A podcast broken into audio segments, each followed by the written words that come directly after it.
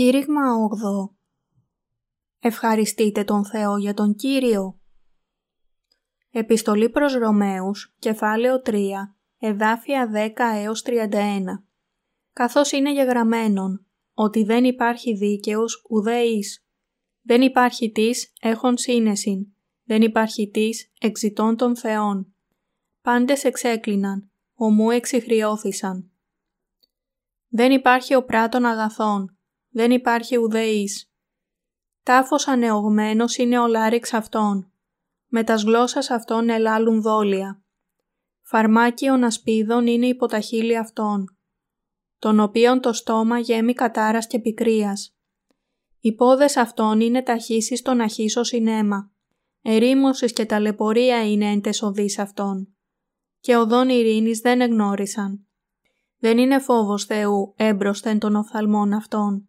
Εξεύρωμεν δε ότι όσα λέγει ο νόμος λαλεί προς τους υπό των νόμων, δια να εμφραχθεί παν στόμα και να γίνει πάσο κόσμος υπόδικος εις των θεών. Διότι εξ έργων νόμου δεν θέλει δικαιωθεί ουδε μία σάρξ ενώπιον αυτού. Επειδή δια του νόμου γίνεται η γνώριση της αμαρτίας. Τώρα δε, χωρίς νόμου η δικαιοσύνη του Θεού εφανερώθη, μαρτυρουμένη υπό του νόμου και των προφητών. Δικαιοσύνη δε του Θεού δια πίστεως Ιησού Χριστού, εις πάντας και επί πάντας τους πιστεύοντας. Διότι δεν υπάρχει διαφορά. Επειδή πάντες ήμαρτον και υστερούνται τις δόξες του Θεού.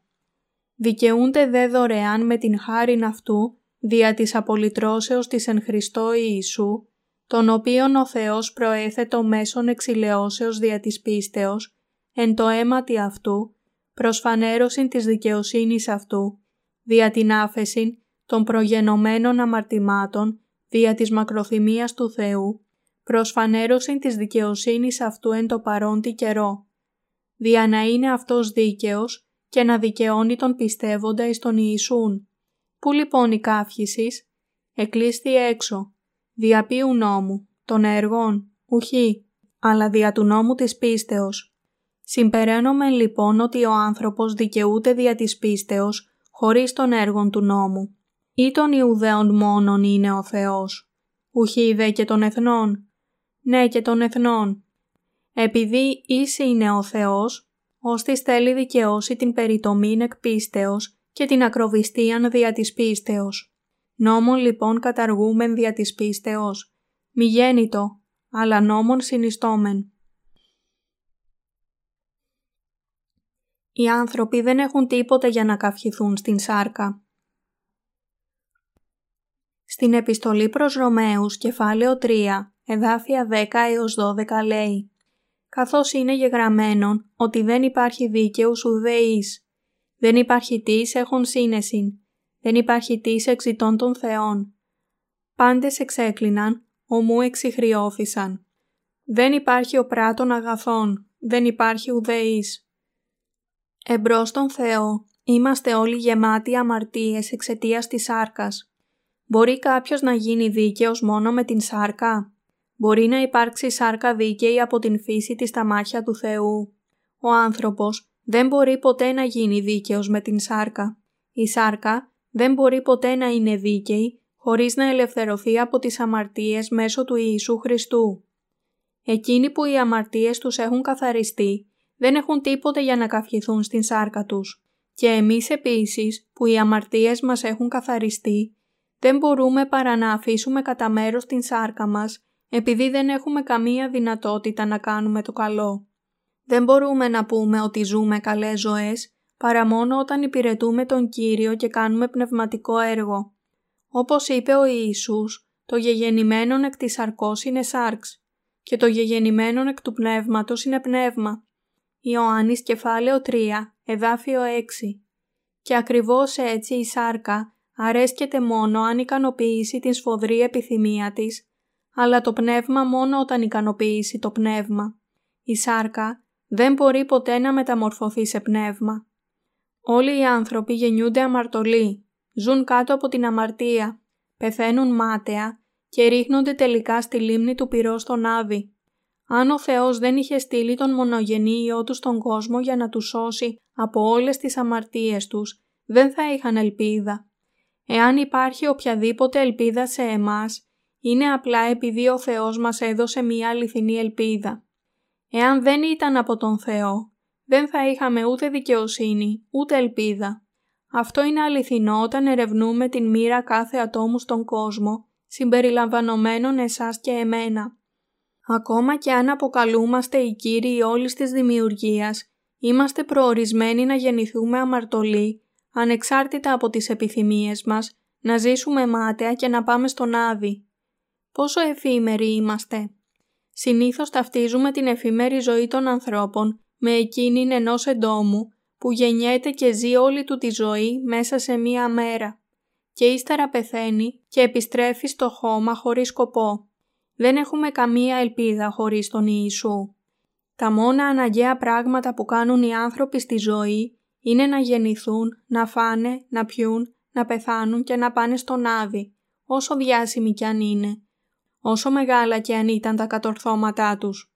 Ζούμε στην ματαιότητα και εξαφανιζόμαστε στην ματαιότητα και είμαστε προορισμένοι για την αιώνια κρίση.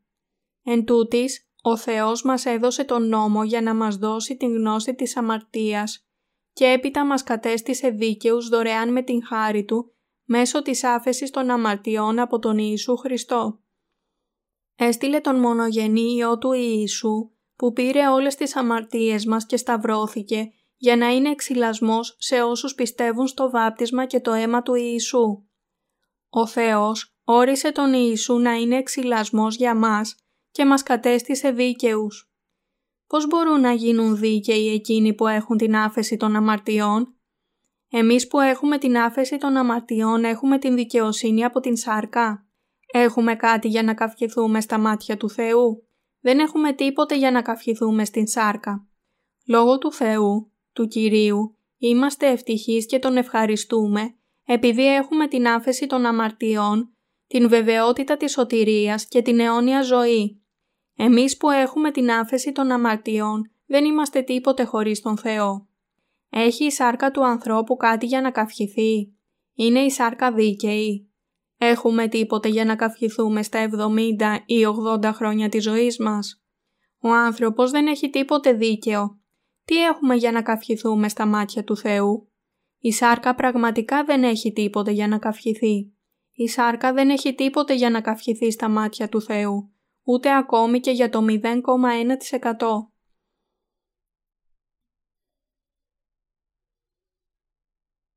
Το μόνο πράγμα για το οποίο μπορούμε να καυχηθούμε είναι η δικαιοσύνη του Θεού.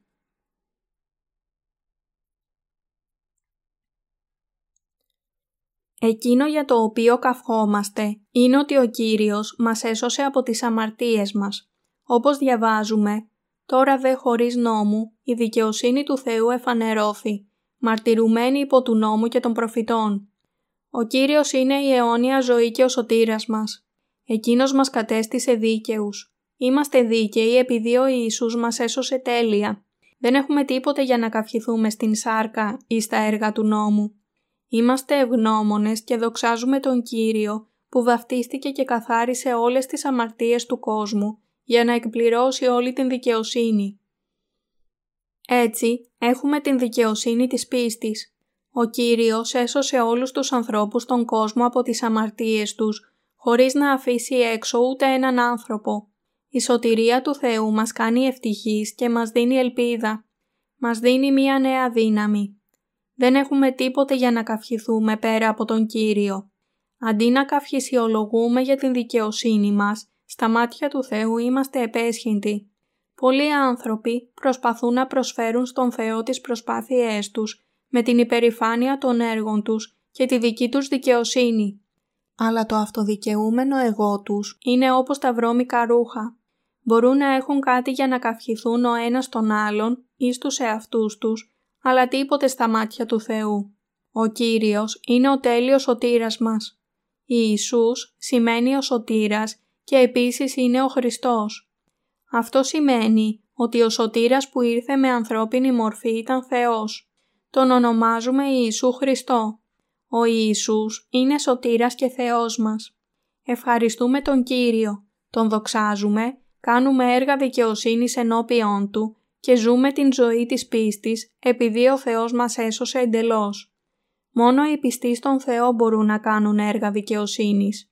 Μπορούμε να εργαστούμε δίκαια, χωρίς αμαρτία, επειδή ο Κύριος ανέλαβε όλες τις αμαρτίες του κόσμου και έγινε ο σωτήρας μας που μας έσωσε από όλες τις αμαρτίες μας. Δεν μπορούμε να αντιμετωπίσουμε το πρόβλημα της αμαρτίας από μόνοι μας.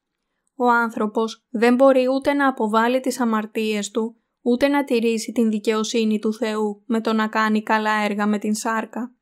Ο Θεός καθάρισε όλες τις αμαρτίες μας και λάβαμε την δικαιοσύνη από τον Θεό. Είμαστε δίκαιοι. Μπορούμε να κρατήσουμε την δικαιοσύνη μας, αγιάζοντας την σάρκα μας με αγαθά έργα εκ μέρους μας. Εάν κάποιος μπορούσε να το κάνει αυτό, θα ήταν πρεσβύτερος αδελφός του Ιησού.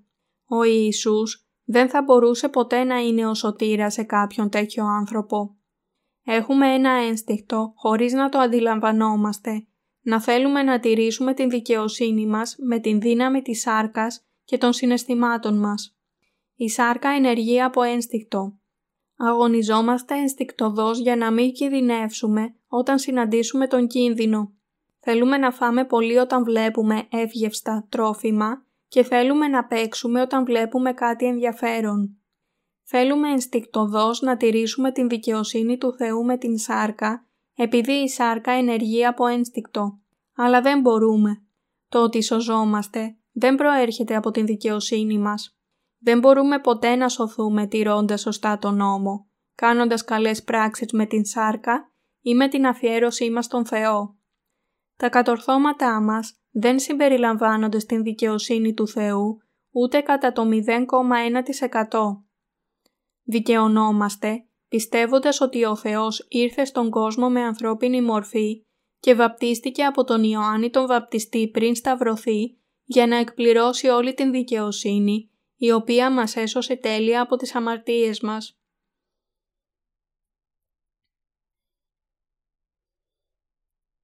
Ο Κύριος που μας έσωσε είναι ο τέλειος σωτήρας.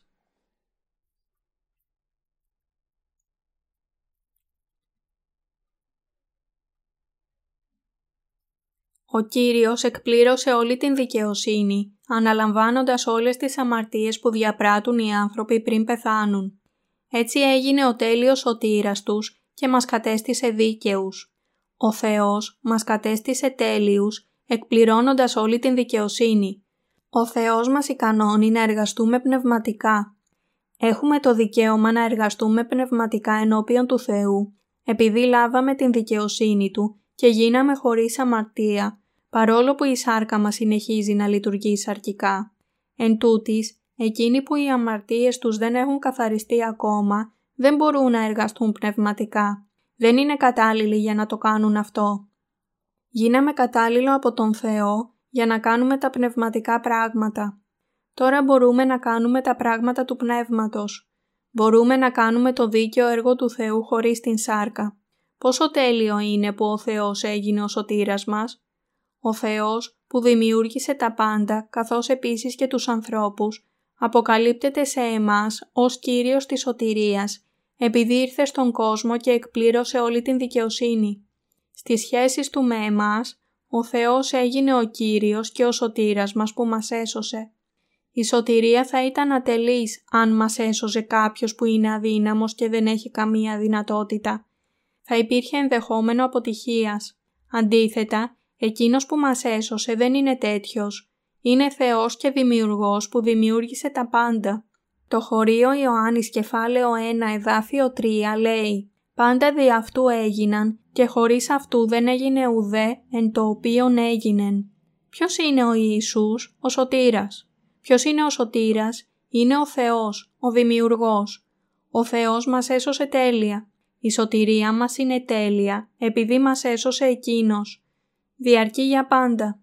Εν τούτης, η σωτηρία μας θα ήταν άκυρη εάν Εκείνος ήταν κάποιο δημιούργημα και όχι ο Δημιουργός. Δεν θα διαρκούσε πολύ και η δικαιοσύνη Του θα ήταν όπως ένα ακάθαρτο κουρέλι. Εάν κάποιος φορέσει άριστης ποιότητας δερμάτινα ρούχα, αυτά δεν θα φθαρούν ποτέ, ακόμα και αν έπαιζε ποδόσφαιρο ή γλιστρούσε σε μία κατηφόρα. αλλά εάν δεν ήταν ρούχα καλής ποιότητας, θα φθήρονταν αμέσως. Ο Κύριος που μας έσωσε από τις αμαρτίες μας δεν είναι ατελής. Ο Κύριος που μας έσωσε είναι τέλειος Θεός.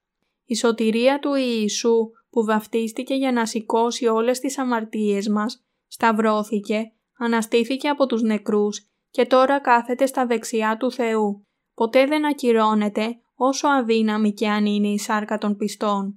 Αυτή είναι η σωτηρία που μας έδωσε ο Θεός. Για να ζήσουμε με πίστη πρέπει να συντριβεί η δική μας δικαιοσύνη.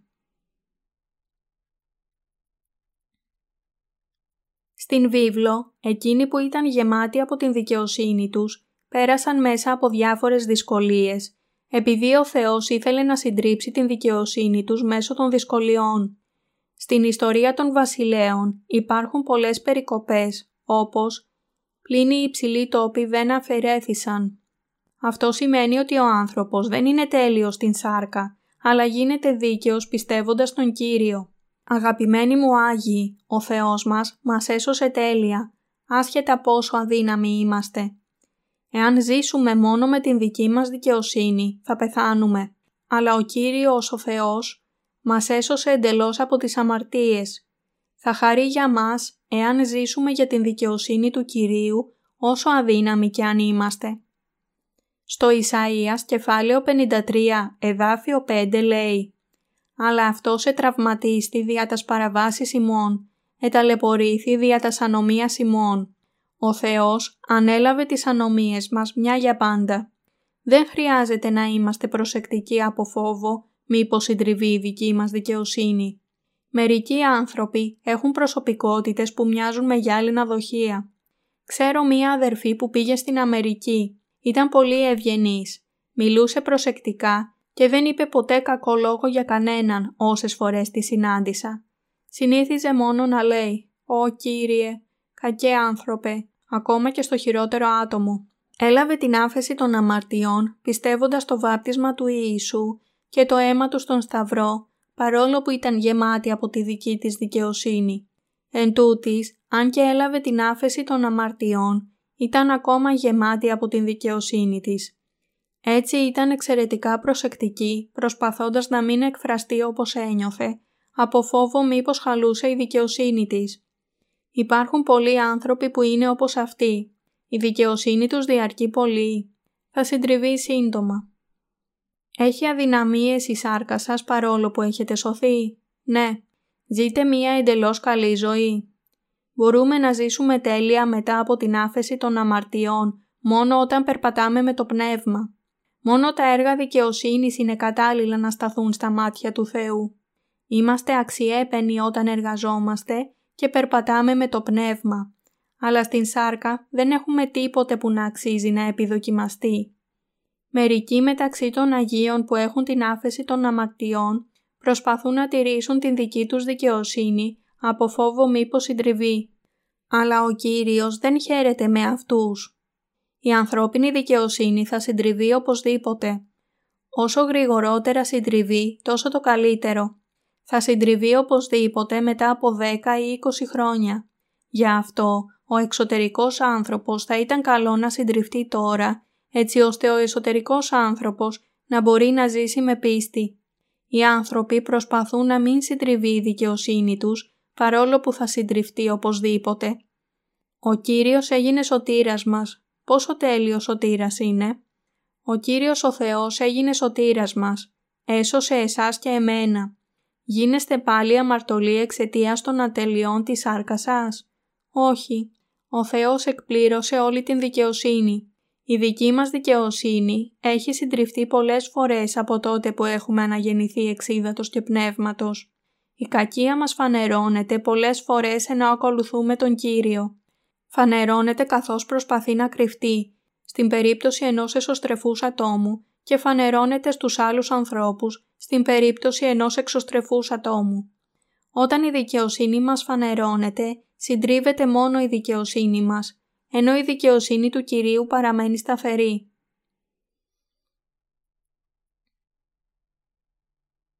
Το γεγεννημένον εκ της σαρκός είναι σάρξ και το γεγεννημένον εκ του πνεύματος είναι πνεύμα. Θέλω να πιστέψετε ότι ο Κύριος ο Θεός έγινε ο τέλειος σωτήρας μας. Γι' αυτό πρέπει να ζήσουμε με πίστη. Ο Θεός θέλει να συντριφτεί η δική μας δικαιοσύνη και ευχαριστείτε με αυτό.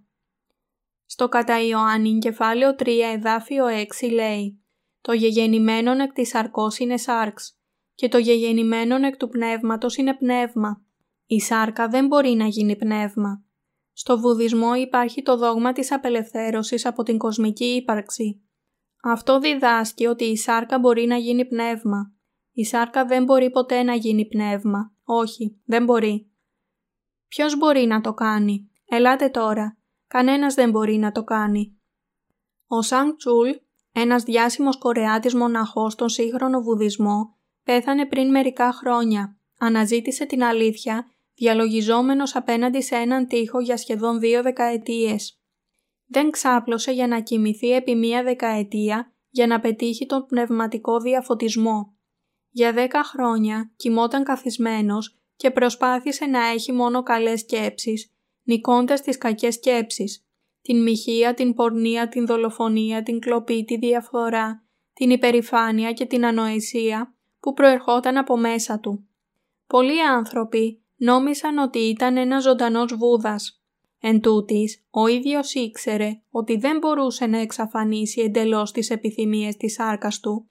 Έτσι, όταν επρόκειτο να πεθάνει, έγραψε ένα ποίημα Νιρβάνα από αυτά που γράφουν οι βουδιστές μοναχοί λίγο πριν πεθάνουν. Αφού είχε καλλιεργήσει το μυαλό του για σχεδόν 2 δεκαετίες μέσα στα βουνά. Επειδή έχω εξαπατήσει πολλούς άνδρες και γυναίκες στη διάρκεια της ζωής μου, οι αμαρτίες μου είναι μεγαλύτερες από το υψηλότερο βουνό. Θα πέσω στον ατέλειωτο άδη και ο θρήνος μου θα διαιρεθεί σε 10.000 τρόπους. Ένα κομμάτι κόκκινου ήλιου κατεβαίνει πίσω από τα γαλάζια βουνά. Όλοι οι θρησκευόμενοι άνθρωποι του κόσμου θαύμασαν την εξαιρετική προσωπικότητα και τις φαινομενικά βαθιές διδασκαλίες τους. Εν τούτης, ο ίδιος είπε ότι στην πραγματικότητα θα πήγαινε στον άδη. Η σάρκα δεν μπορεί ποτέ να γίνει πνεύμα, αλλά οι ψυχές μας γίνονται παιδιά του Θεού όταν αναγεννιόμαστε πιστεύοντας τη σωτηρία Του. Γίναμε νέα κτίσματα με την χάρη του Θεού που μας ανάστησε στην δικαιοσύνη Του. Ο άνθρωπος δεν μπορεί να ανανεωθεί με τις προσπάθειές του. Ποιμένες, μοναχοί και ρωμαιοκαθολικοί ιερείς που υπηρετούν σε φυλακές συμβουλεύουν τους φυλακισμένους να ζήσουν μία ενάρετη ζωή στο υπόλοιπο της ζωής τους. Εν τούτης, η σάρκα δεν αλλάζει ποτέ. Ο Θεός θέλει να εγκαταλείψουμε την δική μας δικαιοσύνη και να πιστέψουμε σταθερά ότι ο Κύριος είναι ο σωτήρας μας. Πιστέψτε στο βάπτισμα και τον σταυρό του Ιησού. Τότε θα έχετε την μεγάλη πίστη στην σωτηρία. Τώρα ο Θεός ψάχνει για πιστούς. Ο Κύριος έγινε εξυλασμός για μας. Βαφτίστηκε για να αφαιρέσει όλα όσα χώρισαν τον Θεό Πατέρα από τους ανθρώπους. Σταυρώθηκε για να πληρώσει την ποινή της αμαρτίας μας. Κρίθηκε στην θέση μας και μας έσωσε από όλες τις αμαρτίες. Ο Θεός έγινε εξυλασμός για μας. Λέει, τον οποίον ο Θεός προέθετο μέσον εξηλαιώσεως δια της πίστεως, εν το αίματι αυτού, προς φανέρωσιν της δικαιοσύνης αυτού, δια την άφεσιν των προγενωμένων αμαρτημάτων, δια της μακροθυμίας του Θεού, προς φανέρωσιν της δικαιοσύνης αυτού εν το παρόντι καιρό, δια να είναι αυτός δίκαιος και να δικαιώνει τον πιστεύοντα εις τον Ιησούν. Ρωμαίους κεφάλαιο 3, εδάφιο 25 έως 26. Ο Θεός ήρθε στον κόσμο και εκπλήρωσε όλη την δικαιοσύνη. Καθένας στον κόσμο είναι χωρίς αμαρτία. Κανένας δεν πηγαίνει στον άδη, εφόσον μόνο πιστεύει στην τέλεια σωτηρία του Θεού. Πηγαίνει στον άδη εξαιτίας της απιστίας του. Μπορεί να σωθεί εάν αρνηθεί την δικαιοσύνη και υποκρισία του και αποδεχτεί ως σωτήρα τον Θεό, πιστεύοντας το βάπτισμα του Ιησού και τον θάνατό του στον Σταυρό. Από την άποψη του Θεού ζούμε σε μία κατάσταση χωρίς αμαρτία, επειδή Εκείνος πήρε επάνω του όλες τις αμαρτίες του κόσμου και τις εξάλειψε. Πιστεύω στον Θεό, το ίδιο και εσείς. Είναι ο σωτήρας. δεν έχουμε καμία αμαρτία. Ο Κύριος ο Θεός μας έσωσε τέλεια. Το μόνο πρόβλημα που μένει σε εμάς είναι πώς ξοδεύουμε το υπόλοιπο της ζωής μας. Πώς πρέπει να ζήσουμε? Πρέπει να περπατήσουμε με το πνεύμα. Δεν έχουμε κανέναν λόγο να ανησυχούμε για την εξάλειψη των αμαρτιών μας.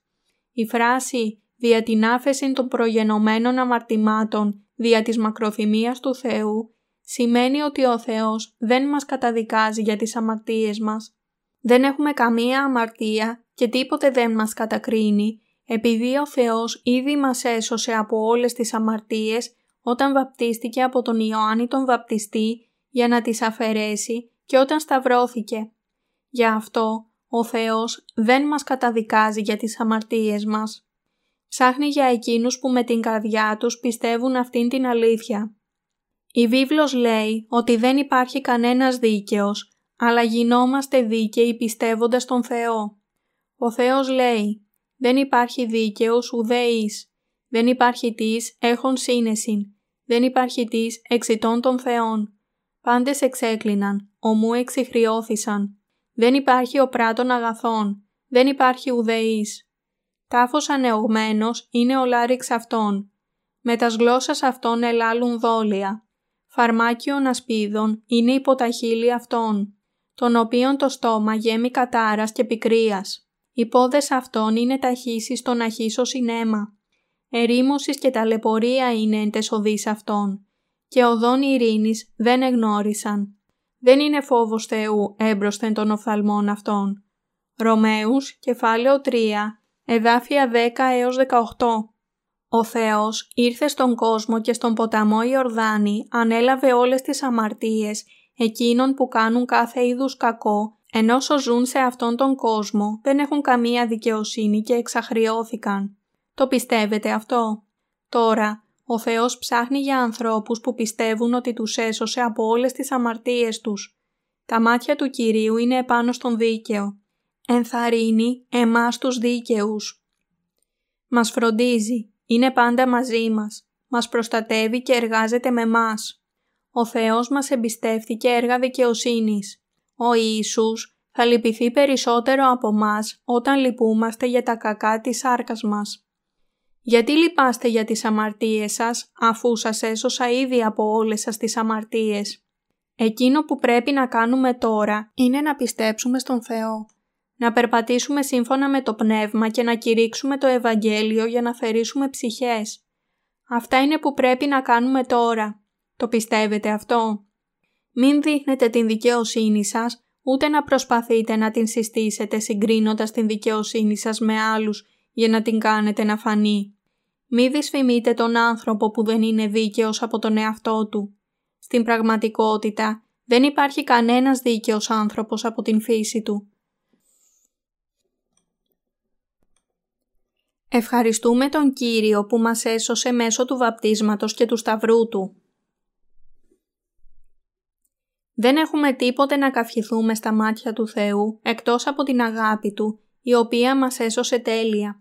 Το μόνο που πρέπει να κάνουμε είναι να καυχηθούμε για την σωτηρία του Θεού, να την προβάλλουμε, να τον δοξάσουμε και να κηρύξουμε το Ευαγγέλιο του ύδατος και του πνεύματος. Δεν χρειάζεται να ανησυχούμε για την αμαρτία και το ενδεχόμενο να πάμε στον Άδη. Δεν είναι τώρα λοιπόν ουδεμία κατάκρισης εις τους εν Χριστώ Ιησού. Ρωμαίους κεφάλαιο 8, εδάφιο 1. Ποτέ, το καταλαβαίνετε, πηγαίνει στον Άδη όποιος δεν ενωθεί με το γεγονός ότι ο Κύριος τον έσωσε με το δίκαιο έργο του. Γι' αυτό, εκείνος που πιστεύει σε αυτό το έργο δεν χρειάζεται να ανησυχήσει μήπως πάει στον Άδη. Ο Κύριος ο Θεός μας έσωσε από τις αμαρτίες με το βάπτισμα και το αίμα του Ιησού. Πόσο ευγνώμονες είμαστε! Συμπεραίνομαι λοιπόν ότι ο άνθρωπος δικαιούται δια της πίστεως χωρίς των έργων του νόμου. Ή των Ιουδαίων μόνον είναι ο Θεός.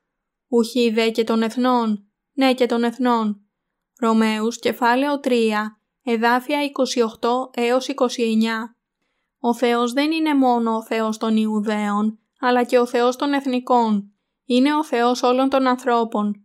Ο Κύριος ο Θεός μας έσωσε από τις αμαρτίες μας. Για να το κάνει αυτό, ήρθε στον κόσμο, βαφτίστηκε για να σηκώσει όλες τις αμαρτίες μας και σταυρώθηκε για να κριθεί για όλες τις αμαρτίες. Επομένως, έγινε ο Θεός και ο σωτήρας όλων των ανθρώπων. Αυτό είναι το συμπέρασμα του κεφαλαίου 3 της Επιστολής προς Ρωμαίους. Ο Απόστολος Παύλος το πίστευε αυτό. Το ίδιο πιστεύουμε και εμείς.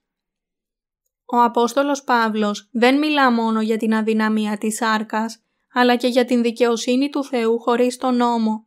Δεν μπορούμε να σωθούμε από τα έργα του νόμου. Από τι μπορούμε να ελευθερωθούμε? Με την πίστη στην σωτηρία του Θεού.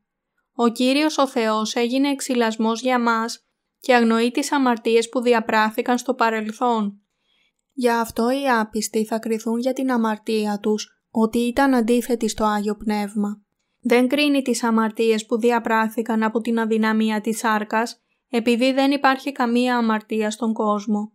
Επομένως, πρέπει να πιστέψουμε στον Κύριο τον Θεό. Δεν υπάρχει καμία καταδίκη ή κρίση στους πιστούς. Ο Θεός είναι ο Θεός των πιστών. Έτσι πρέπει να ξοδέψουμε το υπόλοιπο της ζωής μας περπατώντας με το πνεύμα. Μπορούμε πάντα να κάνουμε τα πράγματα του πνεύματος, επειδή όλες οι αμαρτίες μας συγχωρέθηκαν ήδη, παρόλο που η σάρκα μας θέλει να ζει σύμφωνα με τις επιθυμίες. Ο Κύριος ο Θεός είναι Θεός και των Ιουδαίων και των Εθνικών. Είναι επίσης ο Θεός και των πιστών και των απίστων. Αυτό σημαίνει ότι ο Θεός θέλει να σωθούν από τις αμαρτίες τους όλοι οι άνθρωποι. Μπορεί να γίνει ο σωτήρας των απίστων. Είχε γίνει ήδη ο Θεός των πιστών. Ευχαριστώ από τα βάθη της καρδιάς τον Κύριο τον Θεό. Πόσο άθλιος θα ήμουν εάν δεν υπήρχε ο Κύριος ο Θεός, εάν δεν είχε έρθει σε αυτόν τον κόσμο με μορφή ανθρώπινης σάρκας, και αν δεν βαπτιζόταν στον ποταμό Ιορδάνη για να πάρει όλες τις αμαρτίες μας. Εάν δεν είχε γίνει ο τέλειος σωτήρας μας, θα ήμασταν ήδη ξανά αμαρτωλοί, αφότου λάβαμε την άφεση των αμαρτιών, επειδή είμαστε αδύναμοι ως την ημέρα που θα πεθάνουμε. Ευχαριστώ τον Κύριο, τον Θεό.